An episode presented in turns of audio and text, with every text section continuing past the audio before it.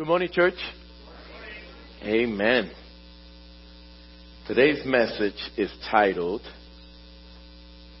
His Days Are Numbered. His days are numbered. And I want you to turn in your Bibles to Luke chapter 13. We're going to be reading verses 1 through 9 this morning. When we think about titles like this, or passages like this, especially a title like this that actually is a reference to the number of Jesus' days. When we think about titles like this, we immediately, I don't know about you, but I immediately think about his last days. I think about that, that time that he spent among us after his triumphal entry into Jerusalem. That's normally where my mind goes when I think about his last days. What we're going to do today, however, is we're going to take a sneak peek into some of his activities prior to entering Jerusalem. And the reason why is because I want to discover as a church what motivated Jesus Christ the most.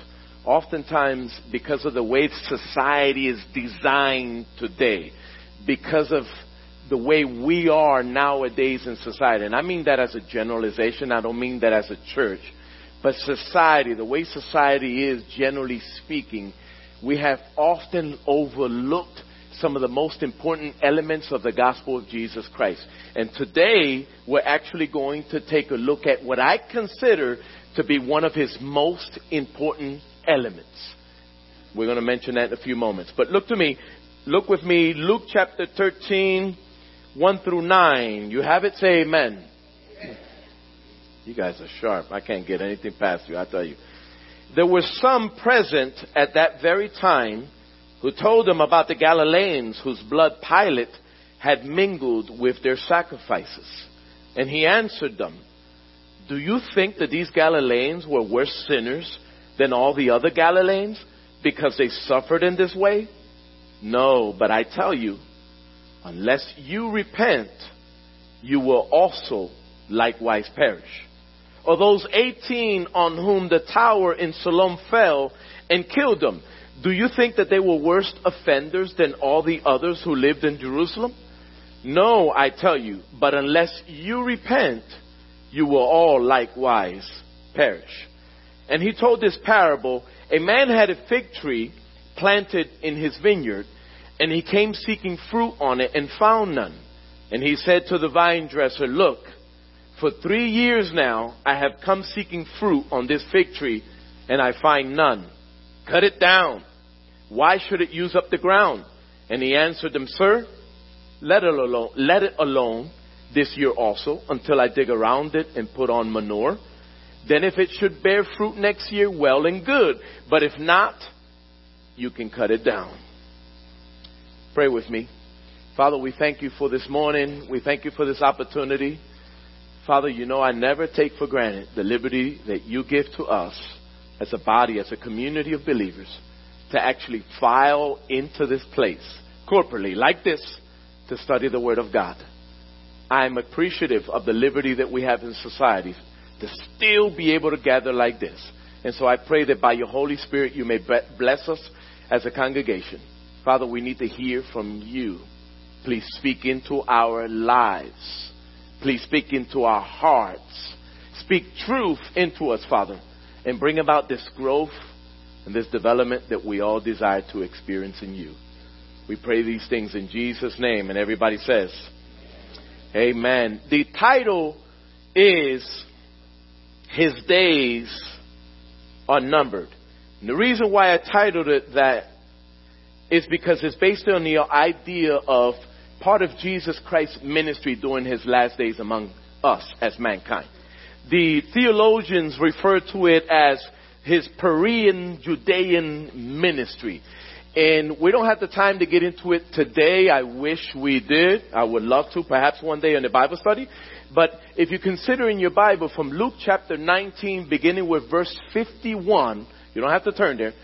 Luke 9, verse 50, 51 through chapter 19, verse 29, they reflect Jesus Christ's last three months on earth. This was a very pivotal time for Jesus Christ because when if you read, in fact, let me ask, how many read the book of Luke again?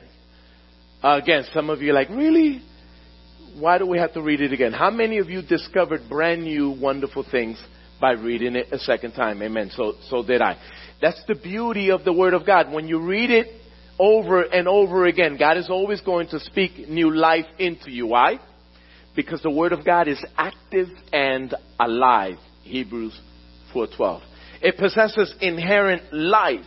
So this passage today, um, as well as the title, is based on Jesus Christ's last three months among us. It's his three months before he actually enters Jerusalem.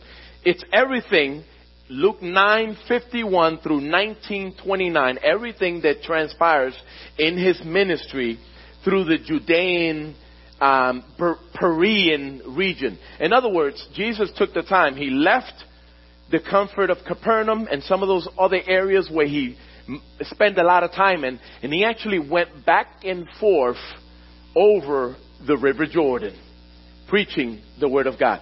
This act, this this passage or this this segment of his ministry, did you know? Maybe some of you probably know this that Jesus Christ, at least with regard to what is recorded, there are only four miracles recorded in Scripture during his Perean Judean ministry, his last three months of ministry among us. I'm a firm believer that every child of God has to thoroughly understand one thing about Jesus Christ and his last three months among us. There are a lot of things, let's face it, a lot of things that Jesus Christ emphasized. We know why Jesus Christ came, right? How many know why Jesus came? The Bible says in passages like Matthew 18, 11, that the Son of Man has come to seek and to save that which was lost. So we know that He came with purpose, with intent, and that He actually came to die on an old rugged cross. Why? Because He loves us that much. But how many know that He emphasized things other than the things that we often hear about with salvation or the love of God and things of that nature? We read in this one particular passage, passage one thing that I'm going to refer to in a few moments. But look to look with me to um, chapter nine. Look with me to chapter nine. We're going to read just three verses in chapter nine because I want to lay this out as best I can. This one thing that motiv- really, really motivated Jesus Christ. Are you there? Say amen. Amen. Luke chapter 9, look with me to verse 51 and we're going to read through verse 53. Luke 9, 51 through 53. It says, when the days drew near for him to be taken up, he set his face to go to Jerusalem.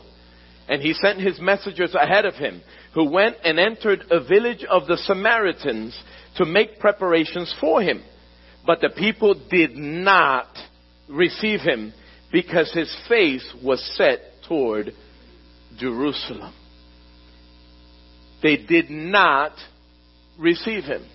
Now I've looked, I've looked at a lot of resources. I read a lot of passages uh, this past week, a lot of authors, just to try to wrap my mind around this setting right here, the time frame, if you will. And every single theologian whose work I read from is is on the same page that this actually took place three months prior to Jesus Christ entering Jerusalem. Three months prior. He's making preparation. He changes his focus. He stops his miracle campaign almost entirely, if you will, at least with regard to what we have recorded in scripture. We know according to the word of God that he performed so many miracles that the books on the earth would not contain all of them. That's what the Bible teaches, right? But at least in terms of what's recorded, we only read of four miracles. Why is that? It's because Jesus placed a premium emphasis on the preaching and teaching of the Word of God more than anything else. He ramped his campaign up and he began to preach a particular message. What was that message? We read it right here in this one particular passage, Luke chapter 13. Twice in this one particular passage, Jesus Christ says, but unless you, unless you, you will all likewise perish. The miracles served their purpose for three years. This is just the final three months of his ministry. For three years, Jesus Christ was going up and down Judea, Samaria, and the entire region we know to be the land of Israel. And for three years, he succeeded in drawing the masses to him. Everybody came with all sorts of motivations to him. Some wanted, expected him to free them from the yoke of bondage from the Romans. Others just simply wanted a hot meal or something to drink or some miracle. Everybody came, but not everybody came with a, with a sound motive. For three years, Jesus performed miracles to draw the masses to him. For three years, for the most part, he was rejected as the Son of God, whom he claimed to be. For three years. Now he changes gears. He switches gears, if you will. He ramps up his campaign because he's about to be crucified and he wants to make sure that everybody truly understands the reason for which he came. To offer salvation to mankind. Isn't it enough to just simply believe in God in order to be saved? That's what so many people believe. That's what a lot of cultures around us would have us believe. The reality is, it's not enough to declare, I believe in the God of heaven. I believe in the God of the Bible. Is that enough to get me saved? In no way, shape, or form. That's not what the Bible teaches. And so I believe that because of the society that we live in, just think, just consider society for a few moments and the way that it's made up, if you will. This postmodernistic philosophy that the society is living by today. Relativism, subjectivism, etc., etc., etc. All these ideologies that are, that are pushing mankind further and further away from the things that pertain to God, especially further and further away from what we know to be true from the Word of God. The Bible says, and it has Jesus Christ repeating the simple truth, the fundamental truth. I hate these things it, it, it, it, the Bible throughout the entire Bible, from cover to cover, it repeats this idea that somehow when we believe in the Almighty God, the God who has created us, change has to take place in our lives. We know it today from the New Testament perspective to be repentance. What does repentance mean? Some people may say, well, you got to turn around. Well, yeah, in, in short, but there's more to it than that. It has to do with, with reconstituting ourselves on a fundamental level. It's not just simply about believing, because that's never been enough to allow us to experience salvation. Just simply believing has never been enough. And we find that in the book of James, where it says that even the demons believe and they tremble but it does them no good. It's a paraphrase. We have to turn our lives around in order to experience salvation. Now I know, I know that in this church I'm preaching to the choir this morning because you guys know this, right? But somehow, some way we have to, we have to strap up, right? We have to tighten up our belts and our laces and we have to sort of hold back the forces, if you will, of this world because they're beating down the church walls. Maybe not so much in this church because we're a conservative church, right? But there are churches in the land that have completely and totally adopted the philosophies that exist outside the walls of the church.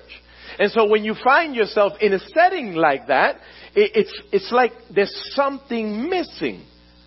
I don't know about you, but in, I, I remember when I gave my heart to Jesus Christ long ago. Fundamental transformation because somebody took the time to emphasize to me the need to turn my heart over to God. He says, young buck, it's not enough to just simply believe in God. You got to give him your heart. You have to give him your life because that is what he expects. And in this passage, as I stated already, twice Jesus Christ referred to this idea. Did you know that repentance is the one element perhaps closest to the heart of the gospel, yet it is the element least discoverable in the church today. I'm going to read that again. Did you know that repentance is the one element perhaps closest to the heart of the gospel, yet it is the element least discoverable in the church today? We all have difficulty with it.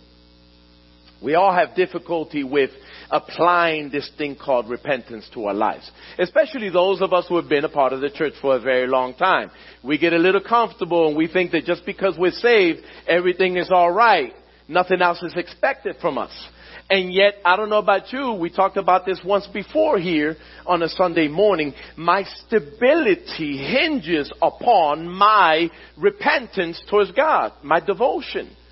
That's why we came up with the theme that we did for this year. To serve the Lord. John 4:24 in spirit and in truth. He is worthy of it. Consider this. Did you know that at least 7 out of 10 in society today are governed by ideals like relativism? At least 7 out of 10. No matter who you run into out there, chances are they're living by relativism or subjectivism or some other philosophy like that that's rooted in the secular humanist manifesto. How many ever taken the time to read secular humanist manifesto? Listen, Google it this afternoon when you get an opportunity and read it so that you can learn what our universities and what our high schools are teaching our children so that you can learn what people are living by in society today. It's a reality. It's a model that, that, that our teachers, our professors are giving or teaching our are, young people today, and they're believing it. That's why atheism is on the rise. Between 450 to 500 million atheists and agnostics live on the planet today, according to a Pew Research study conducted in 2017. 450 to 500 million atheists and agnostics. That's 7% of the world's population today. 7% refuse to believe in the God of the Bible. I don't know about you, but 1% is too much. Much less 7%. And I truly believe, call me conservative, call me ultra conservative. I believe that as a child of God, or rather as children of God, if you and I stepped up our game, we can make a difference in the world today. Amen, somebody. I know I'm by myself on that one. How about you, Ron? You with me? Listen, we, we had two days of wonderful outreach this week, yesterday and Friday. We just, all we did, we didn't do anything special. We just showed up. We just showed up. Light casts out darkness. Light will always cast out darkness. All we have to do is just show up. Show up at somebody's house. Just show up at somebody's house, especially when they're struggling especially when there's an illness, when there's some measure of brokenness in their life. Just show up at somebody's house and you're going to make the difference. Sometimes words are not even required. Amen, somebody. Sometimes words are not even required. So what was Jesus Christ's response? Let, let's, let's consider this passage for a moment before we look at a couple points. I'm going, I'm slicing, you forgive me. I'm slicing and dicing because of time. Okay? But I want to consider this passage. Luke chapter 13 is a special passage. Because the first thing we read about in this passage is that the people that were around Jesus Christ during that time, they, they raised up two issues. It seems as if in verse 1 they raised up one issue, but there was more to the conversation than that. Because Jesus Christ in verse 3 and 4 and 5, he alludes to the second issue. The second issue being a tower in Siloam that fell and killed 18 people. And perhaps the reason why they didn't mention it, at least the reason why perhaps Luke didn't put those words in the mouths of the people that showed up, is because maybe the issue with regard to um, all those other people that, that died, the Galileans that died at the hands of Pilate, maybe that was just more important to them. But they came to Jesus Christ, consider the setting, and they wanted to take up issue in a sense, with Jesus Christ concerning what Pilate had done. We don't have too much history about that. The only thing we have that we can look to, I'm going to read something to you from Josephus, Flavius Josephus. He was a historian that was alive during the times when the when Matthew, Mark, Luke, and John when they took the time to write the gospel, which is 30, 40 years after Jesus Christ passed away. Josephus says, the Galileans were the most seditious people in the land.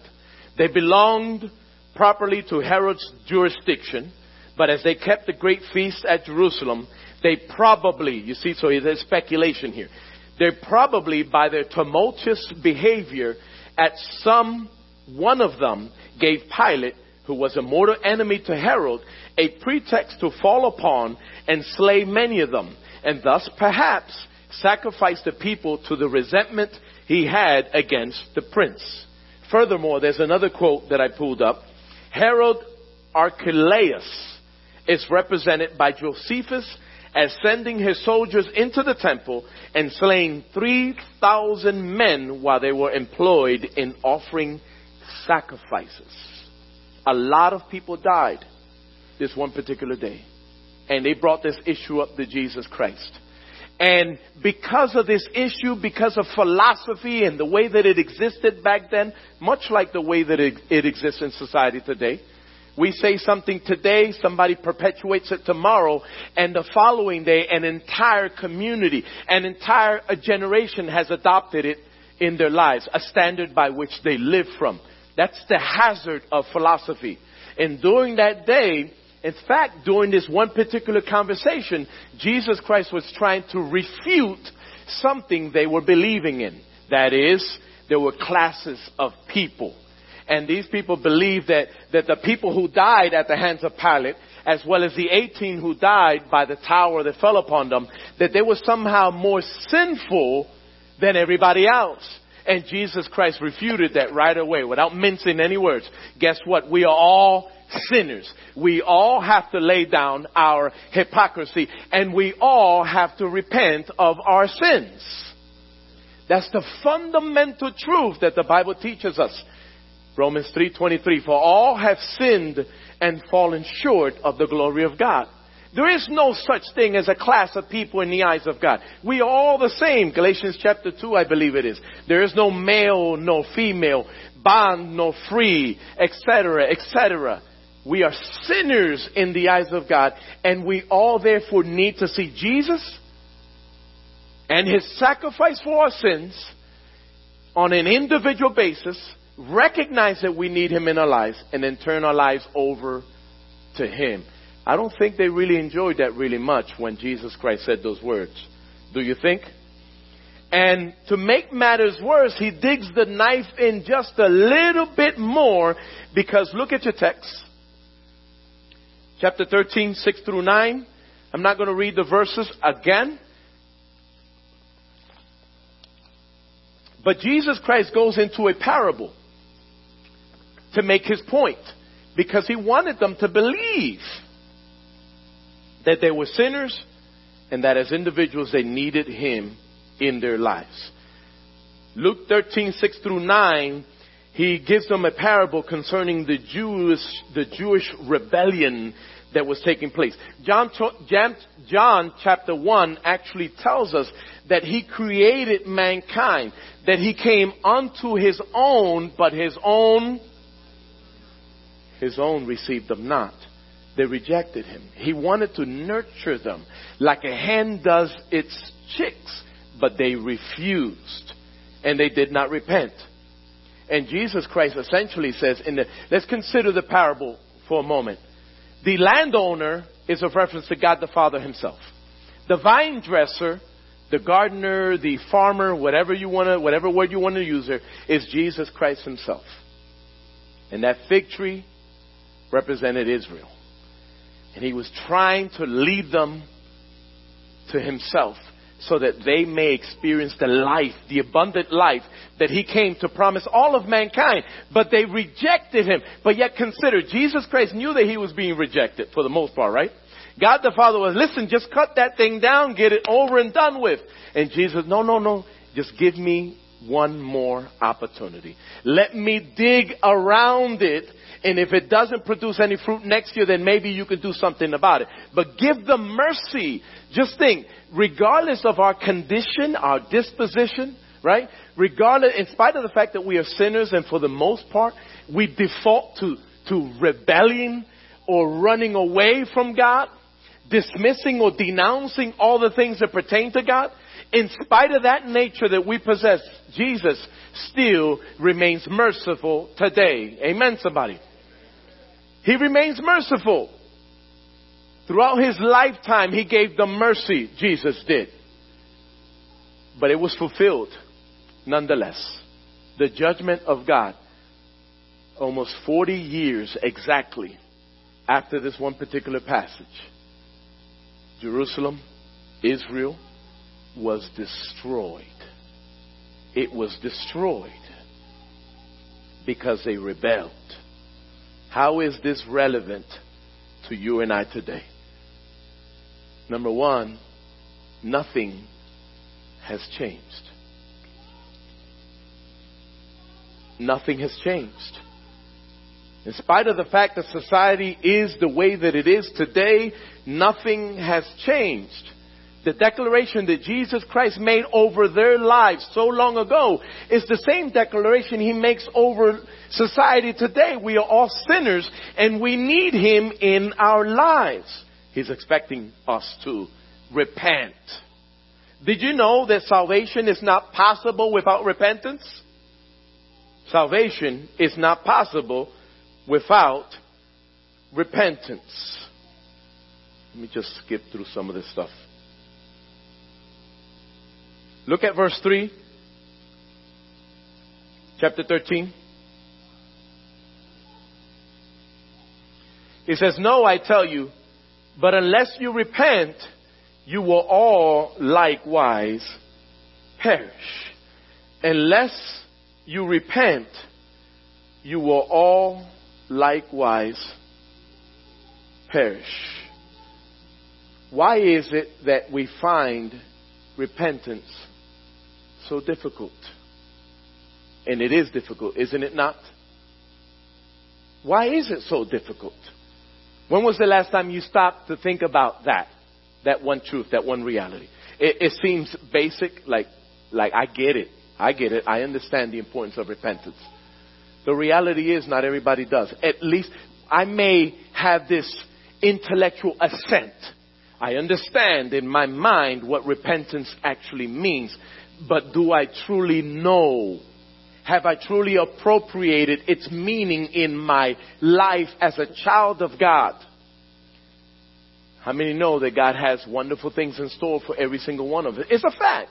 It's a fact that has nothing to do with the prosperity message. God has wonderful things in store for every single one of us. But repentance is at the heart of whether we receive it or not. It's a fact. It's just a fact. That's how I see it. Repentance means to turn around. To turn around.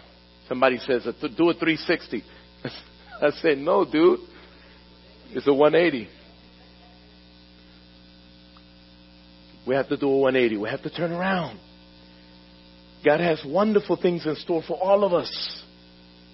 All has sinned and fallen short of the glory of God. How about Romans 6:23? What's that say?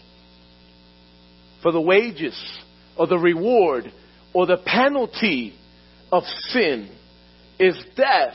Now is it talking about a physical death? It's included. It's included, but it's talking about eternal damnation. The reward of sin is eternal separation from God. Wow, I can't even fathom that. Are you kidding me? I can't even fathom that. I refuse. The devil's a liar. How many of you, like me, refuse? No, I'm not going back. I, I know the devil's a liar. I'm not going back. I'm going to serve the Lord all the days of my life. Point number two Jesus paved the way. What a wonderful truth concerning his life. The greatest man who ever lived, the greatest human, the greatest person who ever lived, whoever walked the earth. He paved the way. Here in this one particular passage, we find out that his days were numbered and that he was actually on his way to die on an old rugged cross. He was on his way to die. Yet even though he was rejected by most, he chose to die in their place. Just think of that. Jesus chose to die in our place. He was on his way to Jerusalem. The Samaritans just finished rejecting him. He sent his, his, his disciples into that one particular region so that preparations could be made and Jesus Christ had to go another way. He changed his plans and he set his mind toward Jerusalem. His focus was now different. His struggle was now different. Those close among him, when you read these particular chapters, you read, you read about this, this solemn mood that Jesus Christ was now in because he knows he's about to die. That child knows exactly what I'm talking about. He knows exactly what I'm talking about. That's an amen. I don't know about you. Those tongues, I can interpret it. I, I, know what he's saying. He's saying amen to that preacher. Amen. Jesus Christ is about to die, although he was rejected. Look at Hebrews. I want you to turn with me. Go to Hebrews chapter 10. Just a few verses. I, I want you to get this. Hebrews chapter 10. Say amen, amen when you find it.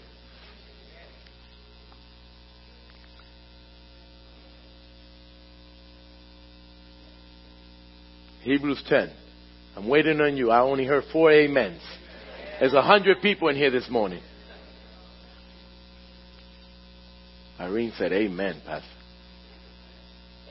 You got it? How about you, Angie? I don't see you, but I know you're in here somewhere. Angie's got those nice tabs on her Bible now. She she got offended. I offended her one day. She, you know, I'm never going to allow him to offend me like that again. I'm gonna get some tabs on my Bible so I can just turn right to the book. she said, "You're not gonna put me on blast like that ever again, dude." Hebrews chapter 10. Look at look at verse 19. Verse 19.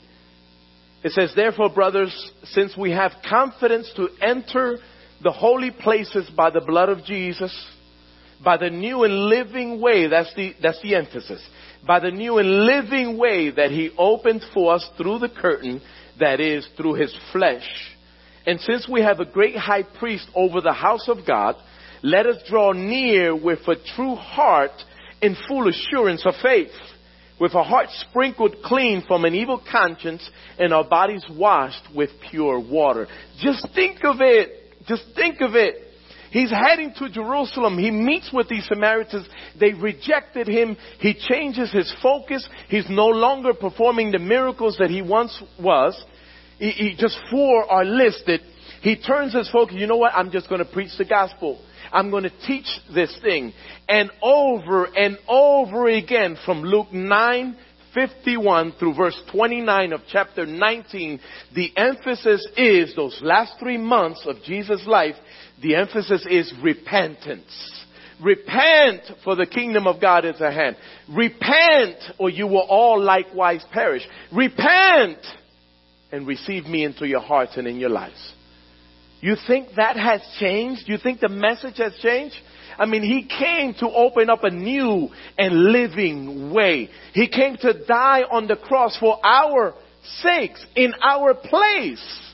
We know that the Bible teaches that, that, that the wages or the reward, we cited it a few moments back. The penalty of being a sinner, that is, the penalty of rejecting Jesus this side of heaven is eternal damnation. We cannot enter heaven having rejected Jesus Christ as the Lord and Savior. We just cannot. But that one particular passage, Hebrews 10, that one's for believers. That one's for believers. And the emphasis is to go before God, full assurance of faith no half stepping. No playing around. Consider the things that pertain to God. Make them important. Make some sacrifices. Denounce some things. And live fully for the Lord Jesus Christ. Because our victory this side of heaven depends upon it. It's biblical truth in the New Testament. If we, as God's children, want to experience the fullness of God, we have to live for Him without reservations. I want you to consider quickly, I'm almost done. I want you to consider a couple of things here. Hebrews chapter 10, the verses that we just finished reading, it emphasizes the benefits on the other side of repentance. With a show of hand, how many of you are experiencing a wonderful life? In spite of the fact that you're in debt, in spite of the fact that you got physical issues, you, you, you have this wonderful life as a result of knowing Jesus. How many? How many? How many? Amen. It's a beautiful thing. It's a beautiful thing. Those benefits are listed in the New Testament over and over again. And if you're writing down any notes, write this verse down. 1 Corinthians chapter 1 verse 30. 1 Corinthians is not in my notes. It's not going to be up in the board. 1 Corinthians chapter 1 verse 30. And Paul the apostle, he takes the time to list four of the major doctrines in the New Testament. And when you do a simple search of those four doctrines, it's going to make the ultimate difference with regard to your perspective about Christianity. And the one thing that it mentions is justification. Justification. Actually, justification, I get that from Romans chapter 5, verse 1. Romans chapter 5 verse 1, write that one down. It's about justification. And, and, and that's one of the benefits of knowing Jesus this side of heaven. And justification is a beautiful word that means declared righteous. Declared righteous. When you come to the cross and you allow yourself to be confronted by Jesus Christ and the reality of your sin, and you turn your heart and your life over to the Lord, and you accept Him into your life, He justifies you or He declares you righteous. He puts this amazing divine imprint on you, if you will, this stamp on you. He declares you righteous. You are now clean in His sight and His righteousness becomes a fundamental part of our Christian experience. Declared righteous. Number two, sanctification. Um, write this verse down. Colossians chapter 1 verse 13. I love that passage. I love what Paul had to say to the Colossians about being translated because that's what sanctification means. To be taken from here, transplanted or translated and be placed here. Jesus Christ, when you accept Him as Lord and Savior, He translates you from the kingdom of darkness to the kingdom of light on the other side. And what used to apply to you over there no longer applies over here. The impurity, the condemnation, the wrath of God, all those ugly things are no longer applied. Not when we're on this camp. It doesn't mean we're no longer sinful in the flesh. It doesn't mean we are incapable of doing wrong. How many perfect people in the church here today? Today you did nothing wrong. No sin. Mm. Right? It's just not true. But we are not condemned by God any longer. Romans chapter 8 verse 1. There is now therefore no condemnation to them who are in Christ Jesus. To them who walk not after the flesh, but after the Spirit. One day we're going to preach on that. Not after the flesh, but after the Spirit. Because that's a New Testament doctrine as well. Galatians chapter 6, 7, and 8. Put that one down on your notes. Be not deceived. God cannot be mocked. Whatever a man plants, that shall he also reap. If he plants to his flesh, he shall reap corruption. But if he plants to his spirit, he shall reap life everlasting. That Romans 8, the tail end of that verse with Galatians 6, 7, and 8 means the same thing. One of the other benefits is the fact that we've been redeemed. Redeemed. Ephesians chapter 1 verse 7. Write that verse down. He redeemed us by His blood is what the Bible says over and over again. What does that mean? He settled the debt. He paid the price. He died in our place. He settled the debt. He made us righteous by satisfying the law. He has set us free from the curse of the law. Romans 5, 18 through 19. He set us free from the curse of the law.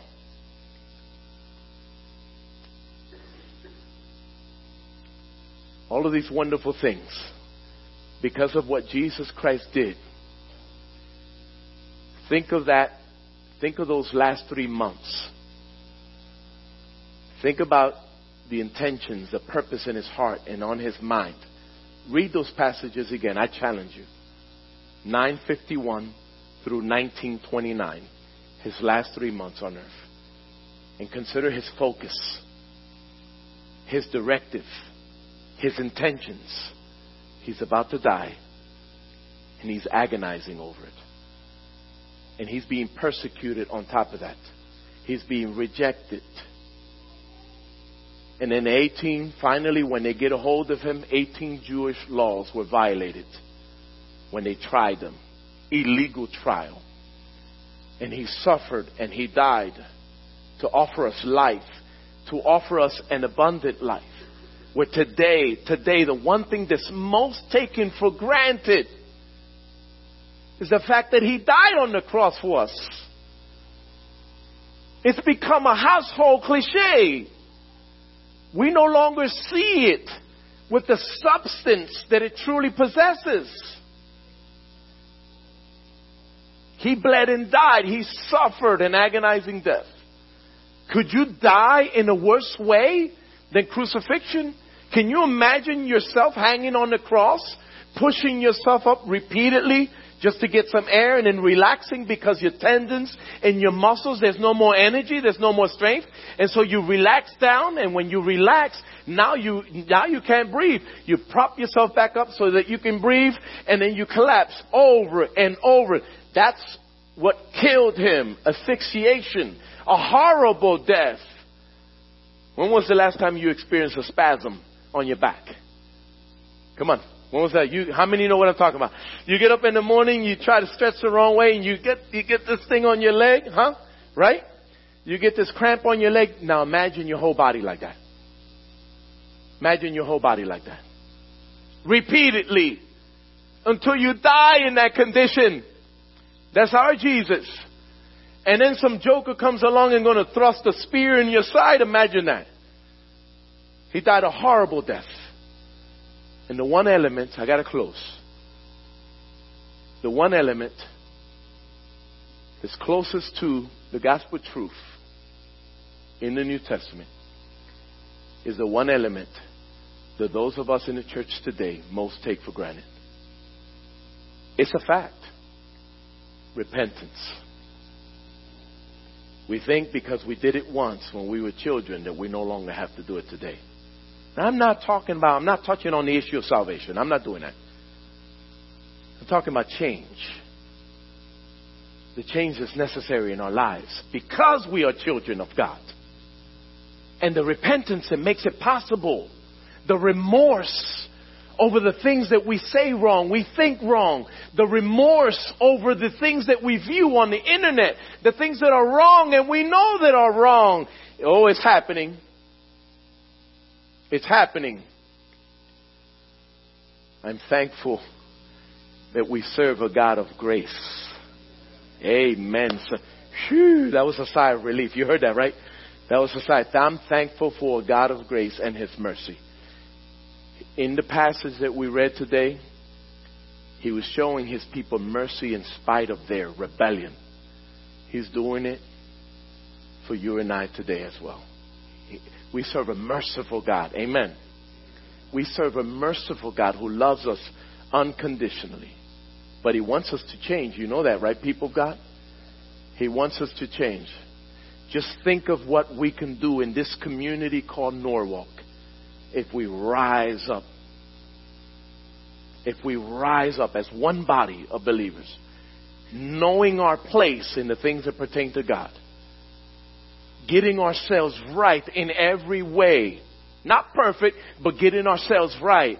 shaking off the inconsistencies, the sin that does so easily beset us.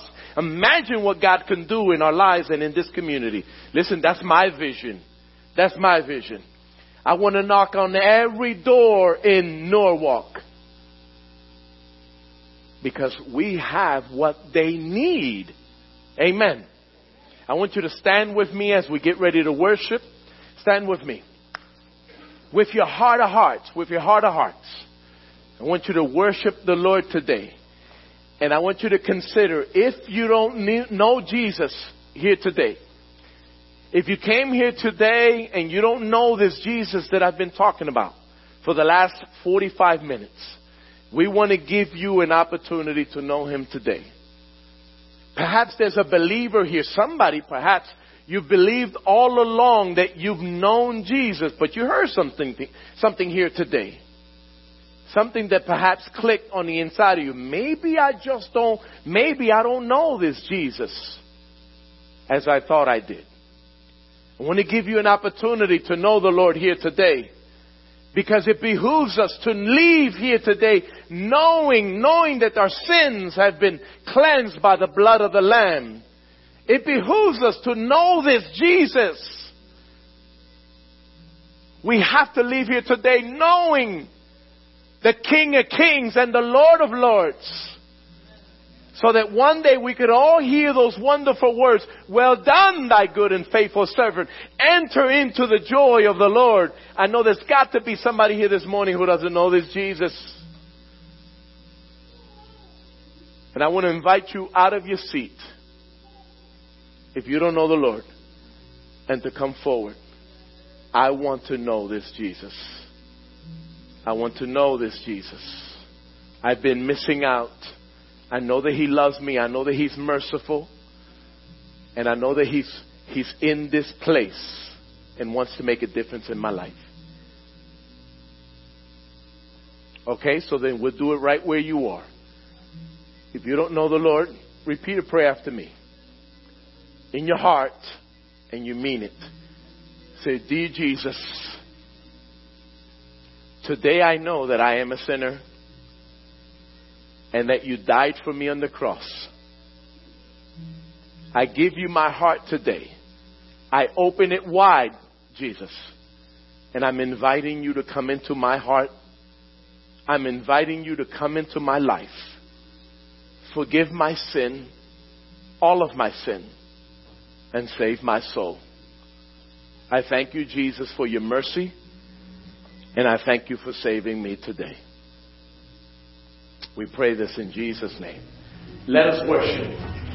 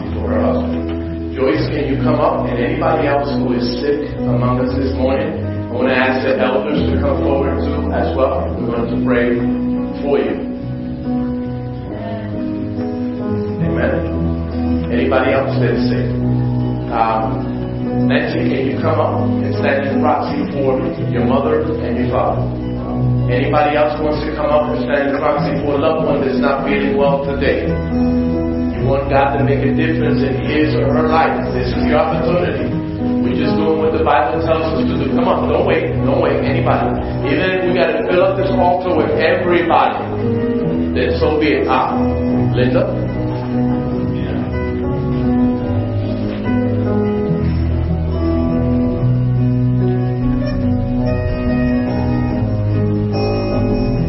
Anybody else? You have a sick mother, you have a sick father, somebody struggling, there's an appointment in the near future. There's a biopsy that's going to be done. Anybody? Amen. Come on up, brother. No speeding in the house of God.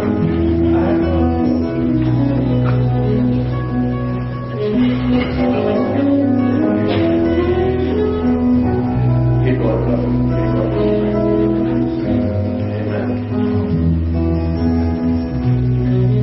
many know that this moment significant as any other part of the service? This moment right here. Do you think God does not care about the sick among us? How many know that God really cares? Amen. He really cares. God really cares. Is God capable of healing our physical bodies? We can't do it, but God can.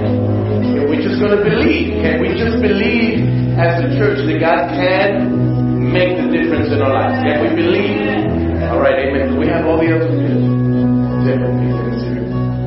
Who's missing? Oh, Joey um, he's here. He's here. He was the first one on the table. Let's pray. Can, can you extend your hands this way, please? Extend your hands. So, Ron, I'm going to start. And you're going to go, each one of the elders is going to pray. Amen. Father, we thank you. Father, we thank you this morning. We trust in you today, Father. We, we, we trust in you with our hearts. Father, I give you my heart. I repent, Father God. I give you my heart. I give you my soul, my life, everything that belongs to you. We give you our heart, Father. We give you our lives here today.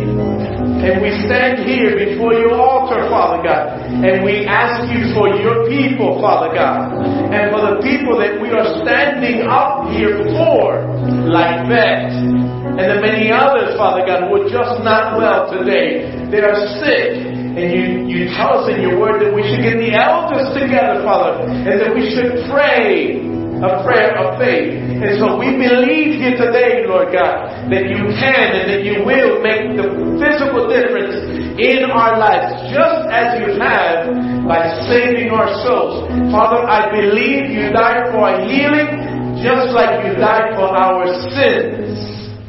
And so we pray for those who are sick among us. We pray for Beth, Father. We pray for Linda. We pray for this gentleman, I don't know his name, who's on this wheelchair, Father God. We pray for Joyce, Father God, who's struggling with, with cancer. We pray, Father God, for little Henry, and little Henry is sick, and for the family that's represented there. We pray for my sister here, Lord, in the name of Jesus. We pray for Nancy's parents, Lord God. We know that her mother is struggling, Father.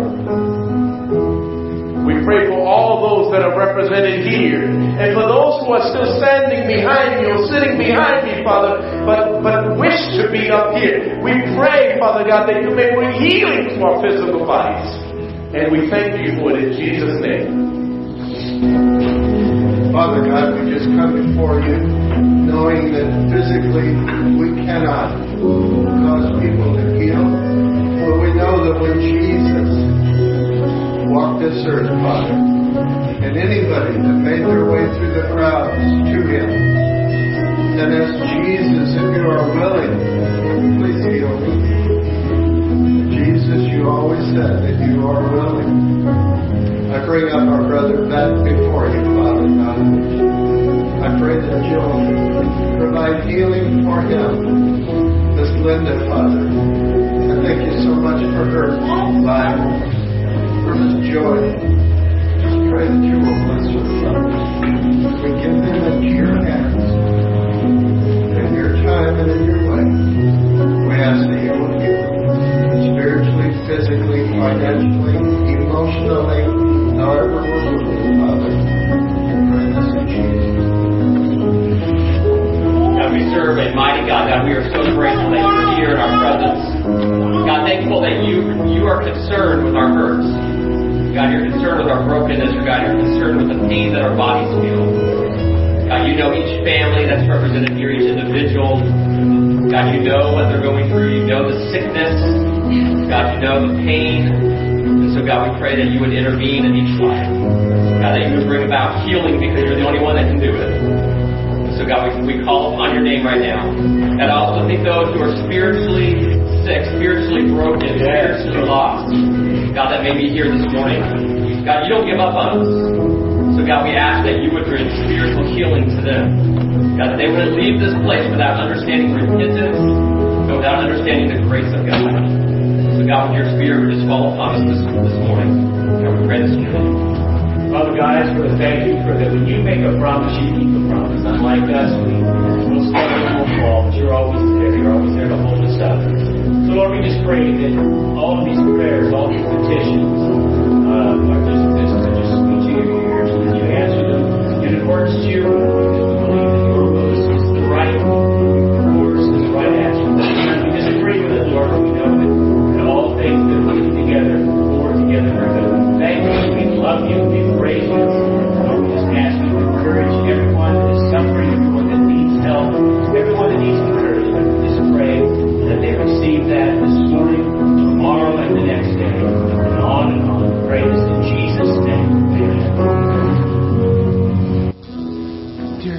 Father, you see us laid before your feet, Father God, knowing full well that we're not here to be healed, Father God. We're here to just pay praise and honor to you, Father God, knowing full well that we long for the relationship with you, Father, to draw closer to you as you want to draw closer to us, Father God. Lord, we love you same way you love us, Father God. You love us so much, Father. Lord, the lives that are represented here, the families that are represented here, Father God. We come before you, Father, just asking, Lord, that you lay your hands upon our lives, upon our hearts, upon our minds, Father God, so that your light, your light can shine in our lives, Father God so that your joy can take over our lives, Father God. I'm not talking about happiness, I'm not talking about contentment, I'm talking about your joy, Father.